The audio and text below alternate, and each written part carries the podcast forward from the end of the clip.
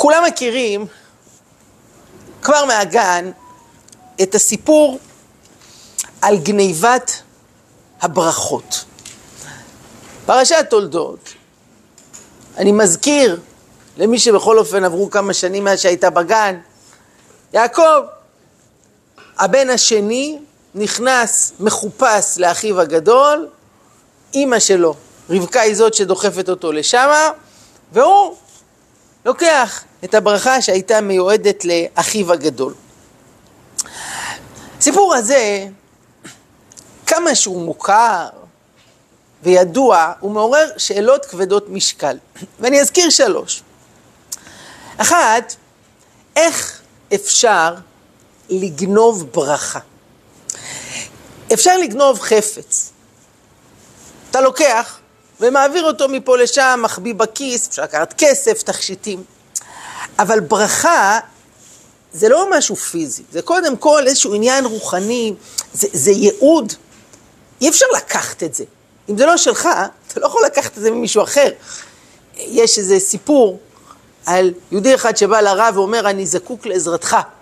כלומר, אומר לו, אני מאוד מאוד רוצה להיות כהן.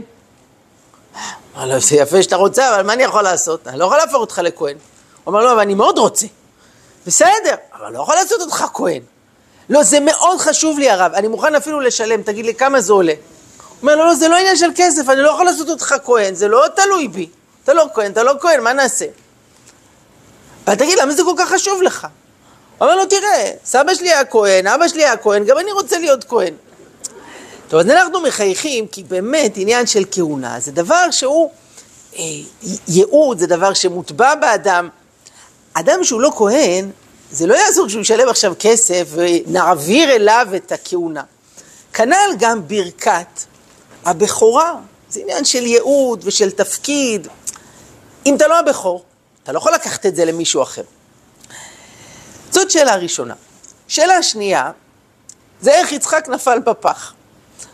הרי יצחק קורא לעשו ואומר לו, לך תכין משהו לאכול, אני רוצה לתת לך את הברכה. מה?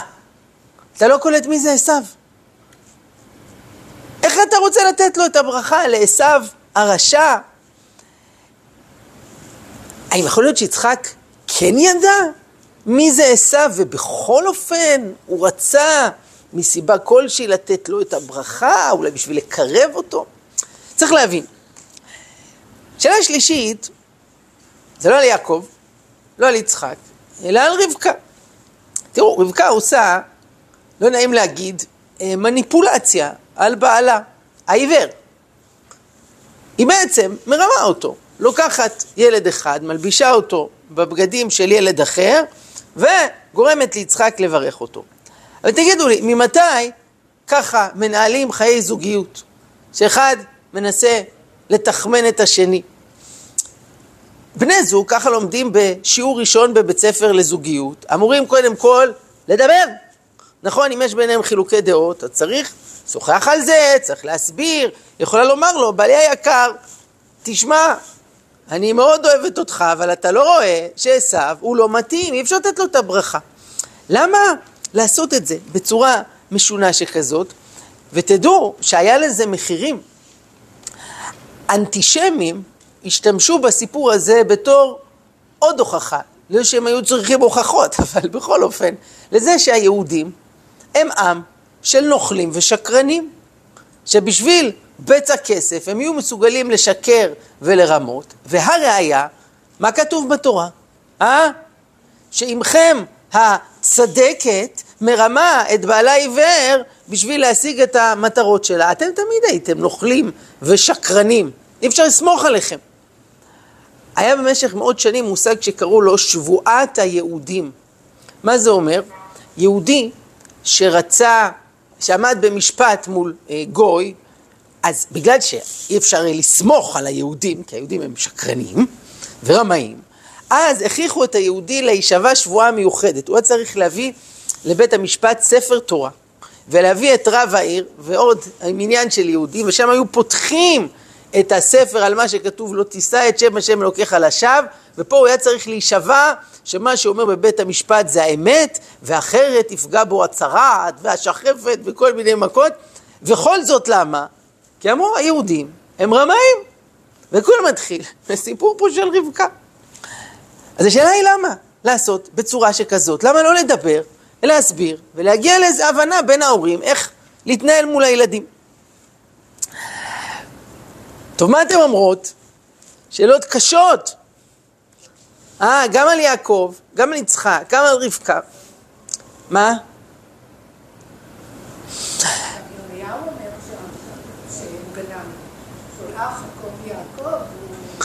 כן, אז יש פה איזה רמז, את אומרת, לסיפור שהיה שם עם יעקב. נכון.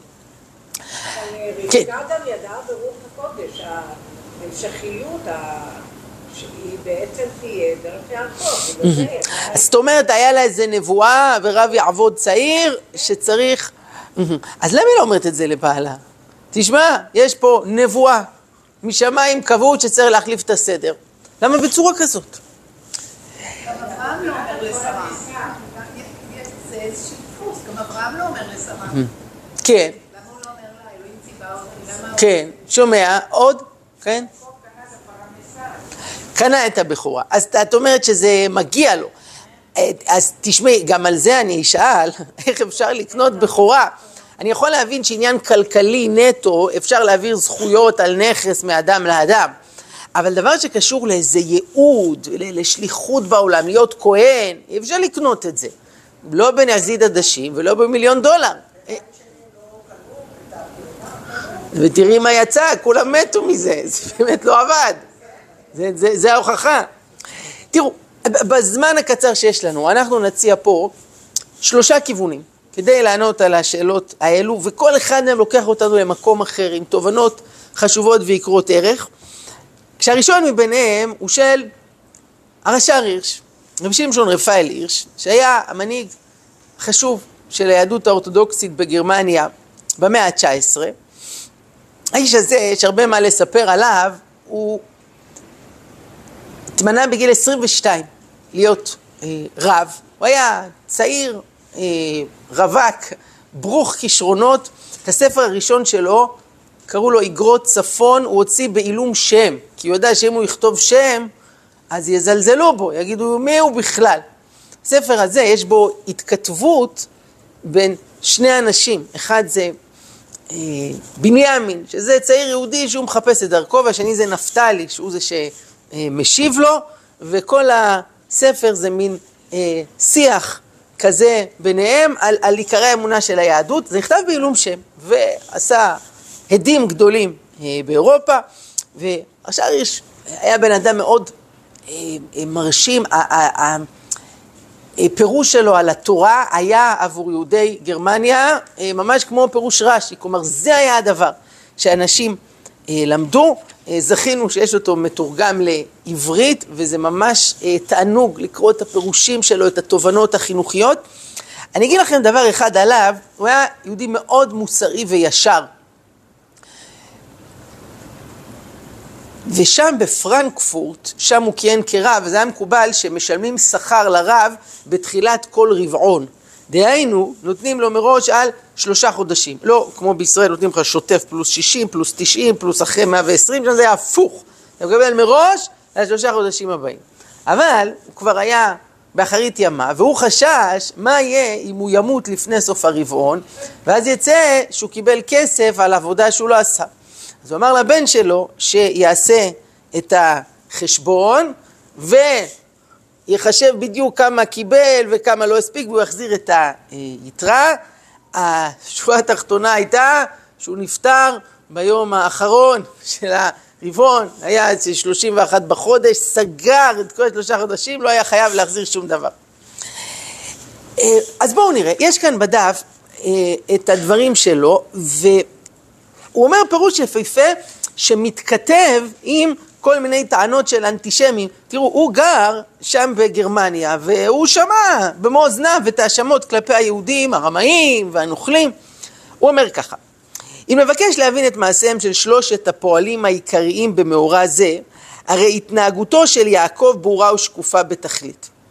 ולמה הייתה כוונתה של רבקה? לאיזו הצלחה יכלה לצפות ממעשיה? תהיה כאשר תהיה התועלת שייחסה לברכת האב, לעולם הייתה הצלחה גוררת אחריה את היפוכו של מה שציפתה לו. בעצם הוא שואל שאלה נוספת. הוא אומר, הרי רבקה, ברור לה שהתרמית הזאת היא תחזיק מעמד כמה זמן? חמש דקות. בשנייה שיגיע עשיו, יתברר שזה היה יעקב קודם. אז, אז תוך שנייה זה יתגלה, אז, אז מה את טוענת בזה? הרי עוד שנייה יחזור עשיו, ואז יתברר שקודם זה היה יעקב, ואז יצחק יתרגז, והוא יקלל את יעקב, והכל ירד לטמיון. מה, מה היא חשבה שהיא תשיג בדבר הזה? מה, מה זה ייתן? שימו לב מה הוא אומר. כהקדמה למאורעות אלה, קראנו על המכה הכפולה שעשו נתן ליהודו הגדול של אברהם, כאשר נשא שתי נשים מבנות חטא. דבר זה היה צריך לפקוח את עיני יצחק ולהראות לו את בנו הבכור כפסול גמור לתפקידו. אף על פי כן אנחנו רואים שיצחק קרא לבנו הבכור על מנת לברך אותו, על מנת למנות אותו למנהיגו ומדריכו של בית אברהם לעתיד. מה רב היה כוחו של האיש אשר ציד בפיו, איך הצליח לשים מסווה על פניו, עד שעלה בידו להטות את אביו ולגנוב את ליבו. למרות אורח חייו שעמד בסתירה גמורה לדרכו של אברהם. מה יכלה רבקה לעשות? רק זאת. להפגין לפניו באיזו מידה יכולים הבריות לגנוב את דעתו. מה גס היה המשחק כולו, אורות עזים על צוואר וידיים, מי היה הולך שולל אחרי זה, פרט לתמים שוקט ובוטח. מה ביקשה להשיג באותו משחק? פרט לעצם המשחק גופו. הנה יעקב, שהיה איש תם, העמיד לפניו פני גיבור ציד. הנקה לעשו שיעמיד לפניו פני איש תם? ביקשה רבקה לאכזב את יצחק על ידי הכזב, והנה חפצה הצליח בידה. מי שעמד על התרמית אחזתו חרדה גדולה, ראה אך כל ימיו גנבו את דעתו והטעו, מיד נפקחו עיניו והוסיף מדעת ומרצון גמור גם ברוך יהיה. תראו, זה מבריק. הוא אומר, המטרה של מה שעשתה רבקה לא הייתה לקחת את הברכה.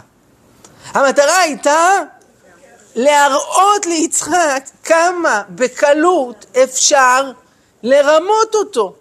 תראה, הרי אפילו יעקב, שהוא אדם מה זה ישר, הוא לא יודע לרמות, אפילו הוא הצליח להתחפש לעשו, ואתה נפלת בפח, חשבת שזה עשו. אז בטח שעשו היה יכול להתחפש ליעקב ולשחק אותה שהוא צדיק, והוא ישר, והוא תם ומגיע לו הברכה, ואתה נפלת בפח. ואז לכן עיקר הפואנטה זה לא כשיעקב מקבל את הברכה מיצחק, אלא חמש דקות אחרי זה, כשעשו מופיע, ואז נופלים ליצחק האסימונים, פתאום הוא קולט, רגע, זה היה קודם יעקב, אז הוא התחפש לעשו, אז אולי גם עשו, כל הזמן התחפש ליעקב, ובעצם הוא עבד עליי כל השנים, והוא לא מתאים ולא מגיע לו הברכה, וזה גם מסביר את מה שיצחק אומר, גם ברוך יהיה, שזה דבר תמוה, לולא הסברו של הרש"ר. כי אם הרגע גילית שמישהו רימה אותך, אתה לא אומר גם ברוך יהיה, אה, מישהו פרצו לו לבית, וואי, הגנבים לקחו את הכל טוב, שיהיה להם לבריאות. לא, זה לא עובד ככה, נכון? מי שרימו אותו, הוא מתעצבן, הוא מקלל, הוא יילחם בו, זה... מה בזה? מה זה גם ברוך יהיה? לא, פתאום יצחק קלט את התרמית שהייתה בו כל השנים, לכן הוא כל כך נבהל. פתאום הוא מבין רטרואקטיבית שעשו רימה אותו והתחפש והוא לא מתאים ובעצם יעקב, ואז, אם מתאים להגיד, גם ברוך יהיה. אז בעצם, אם אנחנו מסכמים, מה שאומר השאר הירש, רבקה לא ניסתה להשיג פה את גניבת הברכה. היא רצתה פשוט להראות ליצחק כמה בקלות אפשר להוליך אותו שולל, ממילא הוא יבין שעשו רימה אותו, ויעקב הוא המתאים לקבל את הברכה. עד כאן ההסבר הראשון. מדהים. אז זה אומר הרש"ר הירש. מפה...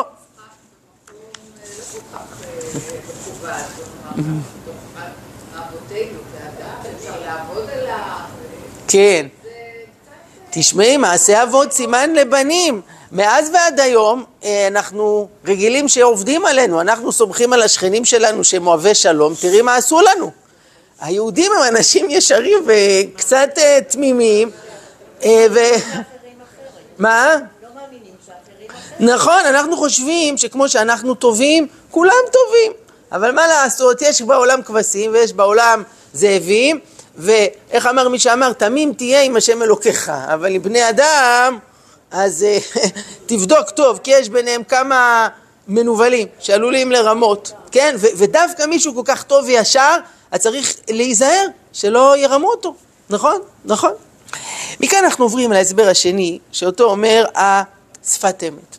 שפת אמת זה היה האדמו"ר השלישי בשושלת גור, ומי שהפך אותה להיות החסידות הגדולה באירופה באותם הימים. אמ, אני אתחיל שנייה מהסבא שלו, קראו לו הרב יצחק מאיר מגור, הוא היה תלמידו של הרבי מקוצק, הוא היה בן אדם אה, מעורר התפעלות והשראה, היו לו שלושה עשר ילדים וכולם נפטרו בחייו.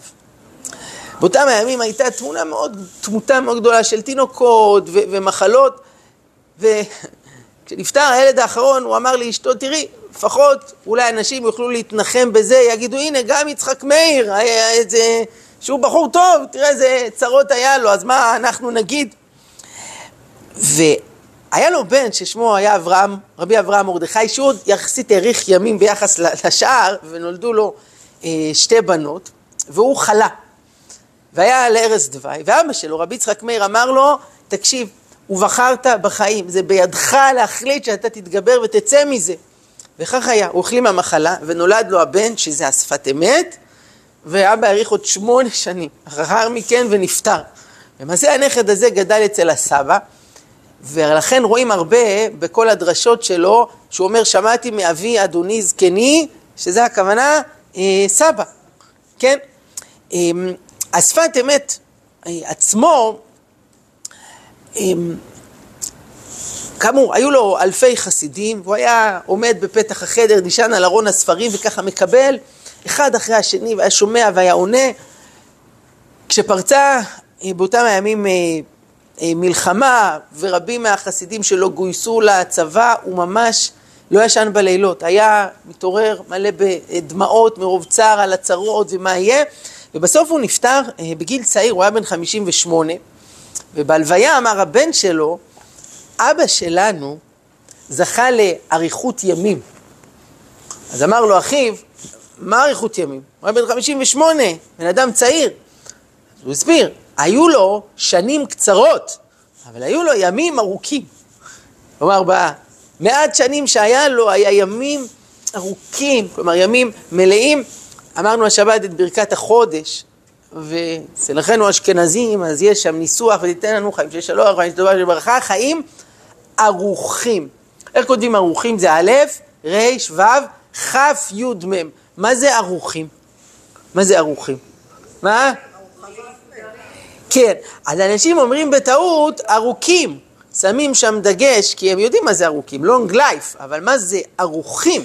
אז ארוכים פירושו של דבר חיים בריאים, חיים נכונים, חיים מלאים בתוכן, כן? אז זה היה החיים שלו, שנים קצרות, אבל היה לו ימים ארוכים, ימים בריאים. ואני אגיד פה אה, רעיון אחד מהשפת אמת. אה, שם שפת אמת זה פסוק בספר משלי, שפת אמת תיכון לעד, ובזה הוא חתם את הדרשה האחרונה שלו. בספר של השפת אמת יש את הדרשות שהיה אומר בליל שבת לחסידים במשך 34 שנים. אתה רואה, על כל פרשה יש תרל"א, ל"ב, ל"ג, ל"ד, ולרוב זה דברים קצרים, קצרים, אבל שיש בהם הרבה אה, עומק והתבוננות.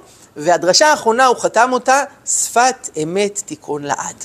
וזה הפך לשם של הספר. אה, ושם הוא אומר את הדבר הבא. זוכרות ששאלנו קודם, למה רבקה עובדת בצורה כזאת? למה היא לא פשוט באה לבעלה ואומרת לו, תקשיב, עשו לא מתאים, אי אפשר לתת לו את הברכה, הוא רשע, צריך לתת אותה רק ליעקב. למה לעשות את זה באופן משונה כזה שיעקב מתחפש לעשו, וככה הוא יקבל את הברכה. והשפת האמת אומר פה יסוד גדול. הוא אומר, ודאי שהם דיברו ביניהם, ויכול להיות שהיה ביניהם אל תוך הלילה ויכוחים נוקבים איך נכון לנהל את החינוך בבית ועם הילדים וכולי. אבל רבקה אימנו הייתה כוונה נסתרת, בזה שהיא רצתה שזה יקרה דווקא ככה. כי רבקה ראתה ברוח הקודש, שיום יבוא ויהיו דורות מבני ישראל שיהיו שמה ילדים מבני יעקב, שמבחינה חיצונית הם יראו כמו עשו. יהיה להם בגדים של עשו, יהיה להם התנהגות של עשו, הם ישמעו מוזיקה כמו של עשו, והם אפילו התבלבלו לחשוב שהם עשיו. אבל האמת היא שהם יעקב, ובפנים, אה, תחת לתחפושת הזאת, מה יש? יש נשמה של יעקב. רצתה רבקה ממנו שככה הוא יקבל את הברכה, ושאבא שלו יגיד, גם ברוך יהיה. כדי ללמד אותנו לדורות, לא נתבלבל. שגם אם יהיו כל מיני ילדים שיסחפו אחרי רוח הזמן, והם כל כך ישקעו בתוך זה, שהם אפילו בעצמם יתבלבלו לחשוב שהם עשיו. אבל לא, הם יעקב, יש פה נשמה מבית יעקב שיש לה הרבה קליפות ועטיפות, זה, זה תחפושת, זה תחפושת. ומה שההורים יכולים לעשות, זה לפחות שהם לא יתבלבלו, וימשיכו להאמין שגם אם הילד הזה עכשיו עושה שטויות, ומתנהג לו כמו שצריך, ומתחצה, ואולי אפילו נוסע בשבת, אבל הילד הזה יש פה נשמה של, של יעקב, יש פה דבר יקר שעטוף בהרבה עטיפות, ועליו נאמר גם ברוך יהיה. אולי סיפרתי לכם פעם, זה היה בערב ל"ג בעומר, שנכנסתי למאפייה פה בשכונה, הייתי צריך לקנות אה, פיתות לל"ג בעומר, עושים נקניקיות על האש, ו... ניגשתי לקופה, ועמדה שם מאחורי הדלפק איזו בחורה שלא הכרתי, לא זיהיתי, אבל במבט חטוף, היא, היא לא הייתה נראית כל כך שייכת פה לשכונה, לא הייתה נראית דתית בכלל, בכלל. ואז היא אמרה לי, אה, היי הרב. אמרתי, שלום? אמרה, אתה לא זוכר? פעם נהייתי תלמידה באולפנה, איפה שלימדת. תזכירי לי, והיא הזכירה, אה, ברור. כבר אז היא התחילה לעשות בלאגן, ואחרי זה המצב רק הידרדר, והגיעה רחוק מאוד, ועשתה דברים שגרמו הרבה עוגמת נפש ודמעות לאימא שלה. היה לא פשוט, לא פשוט. וממש הגיע רחוק מאוד, רחוק מאוד. שואל אותה, נו, ומה איתך היום? היא אומרת, בסדר. רב, אולי תגיד לי, זה דבר תורה לל"ג בעומר? היינו בקופה, אני עם הפיתות, אז זה שאחראי עם הקורסונים כבר עומד לשים על ה... זה מה ל"ג בעומר עכשיו. אבל תגידו, אפשר להגיד לא לבקשה כזאת? אמרתי, טוב, יש לי עשרים שניות, יאללה. אמרתי לה, תראי, ל"ג בעומר זה החג של רבי שמעון בר יוחאי, איש תורת הסוד. אבל אנחנו לא מקובלים, אנחנו אנשים פשוטים. מה לנו ולל"ג בעומר, סוד, פנימיות התורה? כי האמת היא שלכל דבר בעולם יש פנימיות וחיצוניות. יש נשמה ויש גוף. יש צד חיצוני, אבל יש איזה סוד שנמצא בפנים.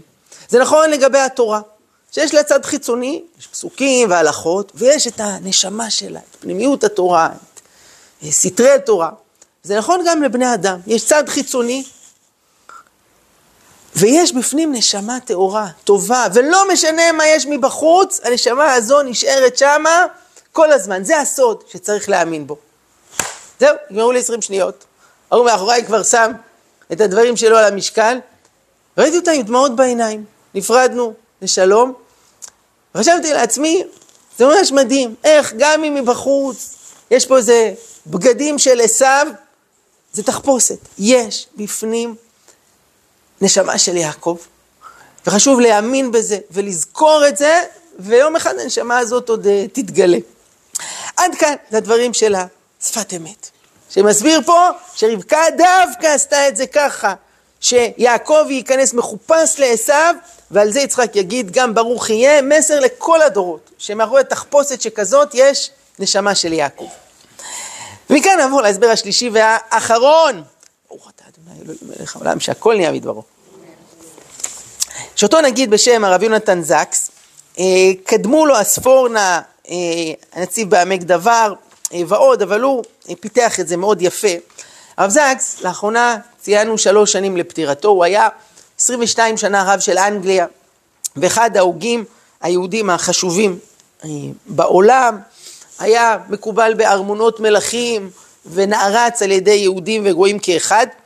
אני רק אספר סיפור אחד עליו, כשהוא היה בן 19 הוא נסע לטיול קיץ בארצות הברית. הוא בא מאנגליה, והיה סטודנט לפילוסופיה. והוא הגיע לביקור אצל הרבי מלובביץ'. הוא היה בחור מאוד uh, סקרן, והיה לו שאלות, והוא הצליח uh, לארגן uh, פגישה ביחידות עם הרבי. והוא שאל את השאלות, והרבי ענה לו, ואז פתאום הרבי פנה אליו ואמר לו, אתה לומד בקיימברידג', נכון? כמה סטודנטים יהודים יש שם? עד כמה הם מחוברים לזהות היהודית שלהם?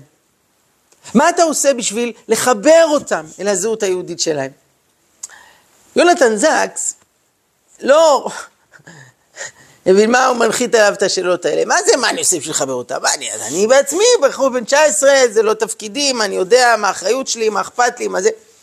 אז הוא אמר לה, רבי, במקום בו אני מוצא את עצמי כרגע, אני... הרבי עצר אותו, ואמר לו, יהודי לעולם לא מוצא את עצמו. יהודי בוחר לאיפה להכניס את עצמו. ואם הוא היה במקום אחד, הוא יכול להכניס את עצמו למקום אחר.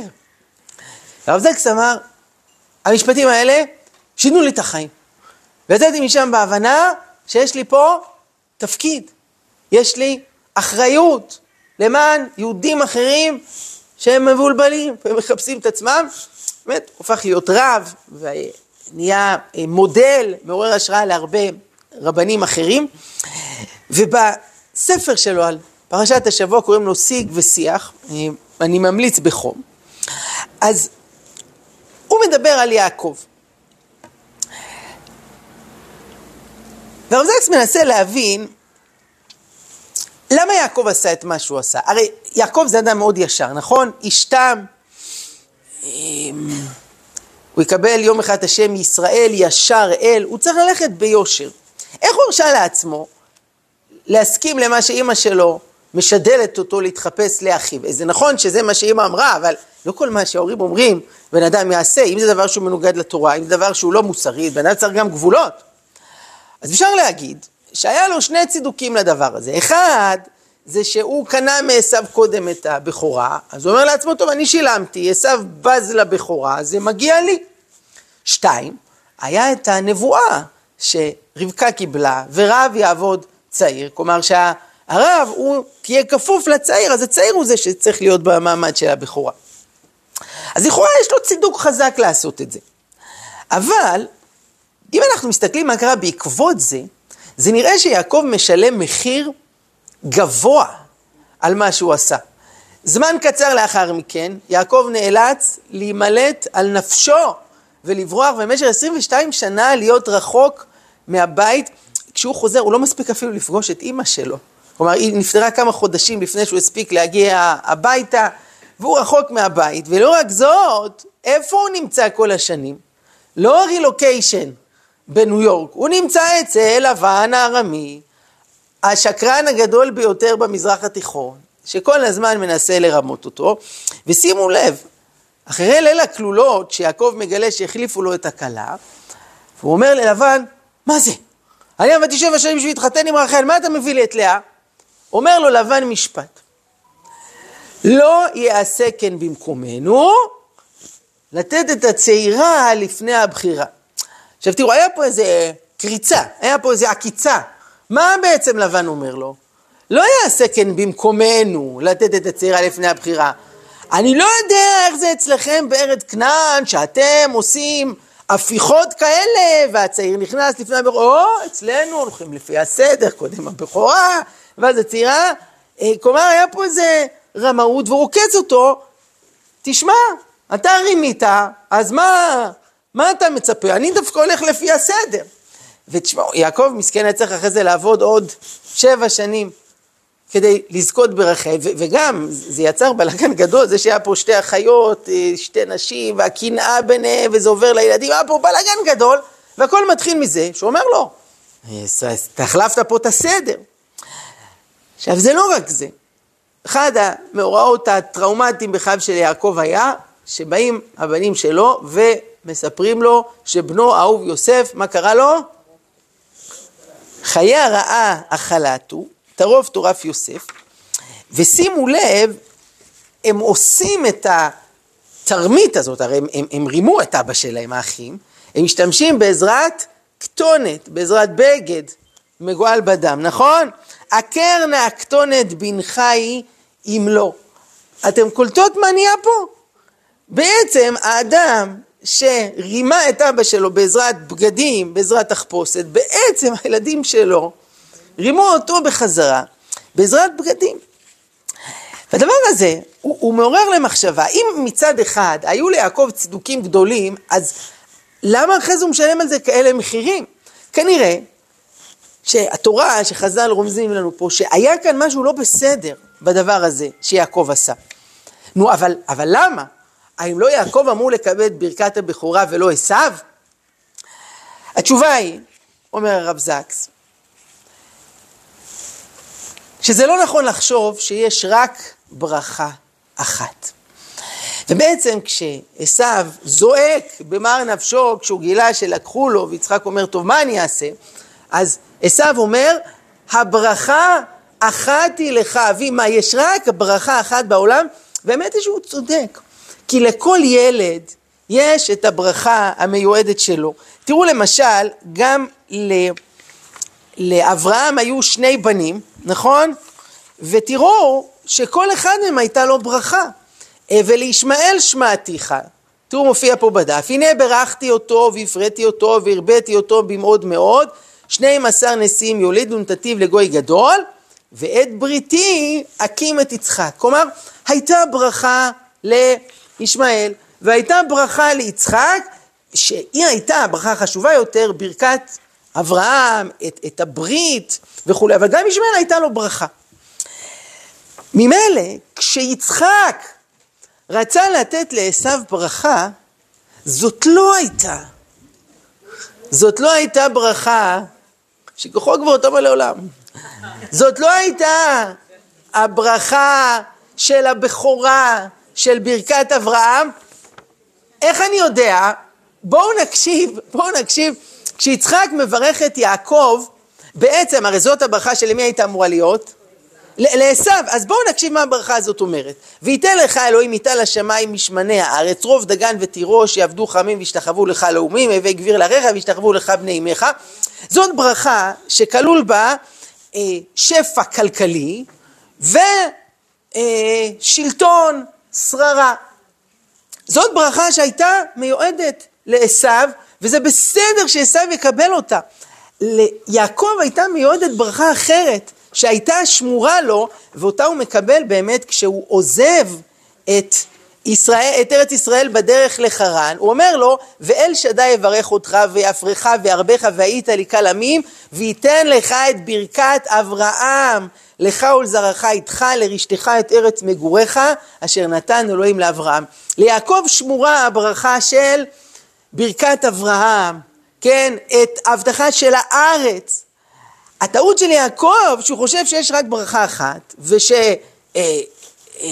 עלול לקבל אותה, אז הוא בא ולקחת לו, אבל האמת היא שזאת ברכה ששייכת לעשו, ויש ברכה ששייכת ליעקב, לכל ילד, אה, כבר, לכל ילד יש את הברכה שלו, ויכול להיות שאם יעקב לא היה מתאמץ לעשות את התרמית הזאת, אז הכל היה הולך בשלום. עשו היה מקבל בנחת הברכה שלו, על שפע כלכלי ושררה, ויעקב היה מקבל בבוא הזמן את הברכה, ברכת אברהם, ואת הבטחת הארץ והזרע, והכל בא, בא על מקומו בשלום. אבל מה? יעקב נחפז ולקח לעשו את הברכה שלו, ודבר שנלקח שלא כדין, אז יש לזה מחיר. ולא רק זאת, אה, שנייה, ולא רק זאת, שיהיה צריך גם להחזיר אותו, ותראו מה קורה. כשיעקב חוזר לארץ, לקראת הפגישה עם עשיו, מה הוא שולח לו?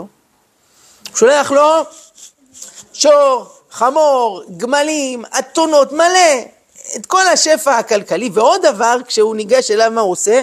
הוא משתחווה, השתחוו לך, בני אמך. שבע פעמים הוא משתחווה עד גישתו, אה, עד אחיו, ושימו לב, הוא אומר לעשו משפט, אה, הוא אפילו מופיע פה בדף, תראו, קח נא את ברכתי אשר הובט לך, כי חנני אלוהים וכי יש לי קול. כן, עשו אומר לו, עזוב, עזוב, לא יעקב אומר, תיקח את הברכה שהבאתי לך. עכשיו, מה זה ברכה?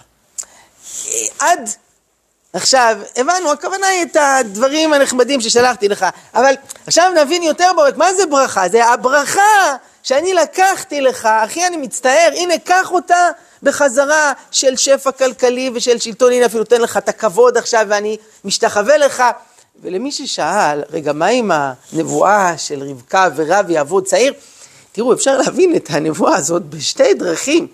רב יעבוד צעיר, או שהרב הוא יעבוד את הצעיר, או רב יעבוד צעיר, יעבוד אותו צעיר, כן, בעברית אפשר לקרוא דברים גם לפה וגם לשם, כן, והיו תקופות כאלה והיו תקופות כאלה.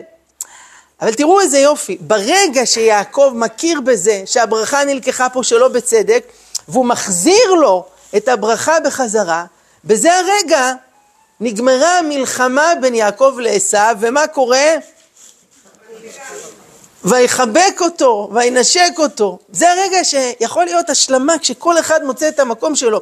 כל עוד, כל אחד דורך לשני על הרגל, לוקח לו את הברכה, מתחפש אליו, מנסה להיות אח שלו, זה מתכון למלחמה. אבל ברגע שכל אחד, וזה המסר גדול לחיים, לכל אדם, לכל יהודי, לכל ילד בבית, יש את הברכה שלו, יש את הכישרונות שלו, יש את מה שמיועד לו, וגם בחיים בכלל. חז"ל אומרים, אין אדם נוגע במוכן לחברו כמלוא נימה. כל הזמן אנשים חושבים, הוא לוקח לי את הפרנסה, והוא מתחרה בי, והוא לקח לי, והוא אכל לי וכולי, אבל זה לא נכון. לכל אחד זה מכוון במדויק משמיים, עד לפרט האחרון. מה שמגיע לו, אמ, היה יהודי בירושלים, תשמעו סיפור מדהים, אנחנו פה ממש בסיום, קראו לו צבי נוימן, יש מקדניה בירושלים, מקדניית נוימן, מאוד ידועה, והאיש הזה במשך שנים טיפח את המקדניה שלו. ויום אחד נפתח מעבר לכביש עסק מתחרה, בול אותו דבר, כמו שתי טיפות מים. אמ, בורקסים, קורסונים, פיתות, לחמניות, הכל מעבר לכביש. תראו, אדם יכול להשתגע, מה זה, אני פה 30 שנה, בונה עסק, מישהו עכשיו מעבר לכביש יגנוב לי את כל הלקוחות?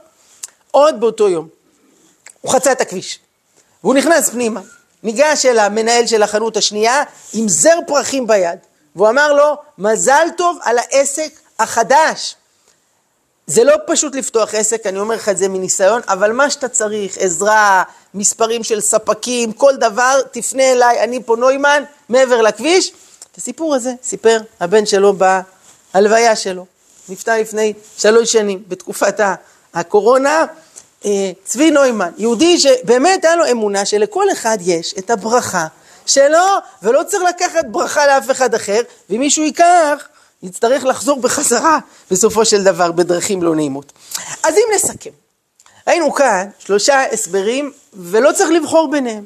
כל התשובות נכונות, כל ההסברים נפלאים, וזה היופי בתורה, יש כל כך הרבה פנים, ומכל אחד יש הרבה מה ללמוד. אחד, זה הרש"ר הירש, שאומר, מה שרבקה ניסתה לעשות זה לא לקחת את הברכה, אלא להראות ליצחק כמה בקלות אפשר להוליך אותו שולל. ואם יעקב יתחפש לעשו, אז בטח עשו יכול להתחפש ליעקב.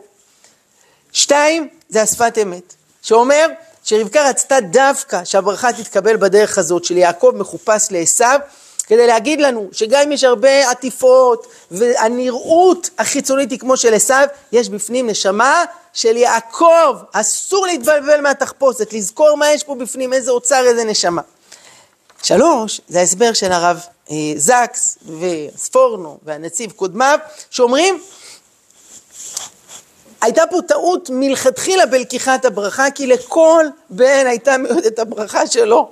ולעשו הייתה ברכה של שפע כלכלי ושל שררה, והיה צריך להשאיר לו את זה. היות שיעקב לקח לו את זה, התפתחה פה שנאת אחים והוא שילם על זה מחירים, עד שבבוא היום הוא מחזיר את הברכה בחזרה, וזה הרגע שאחים יכולים להתחבא, כל אחד קיבל את שלו ויכולים לחיות אה, בשלום.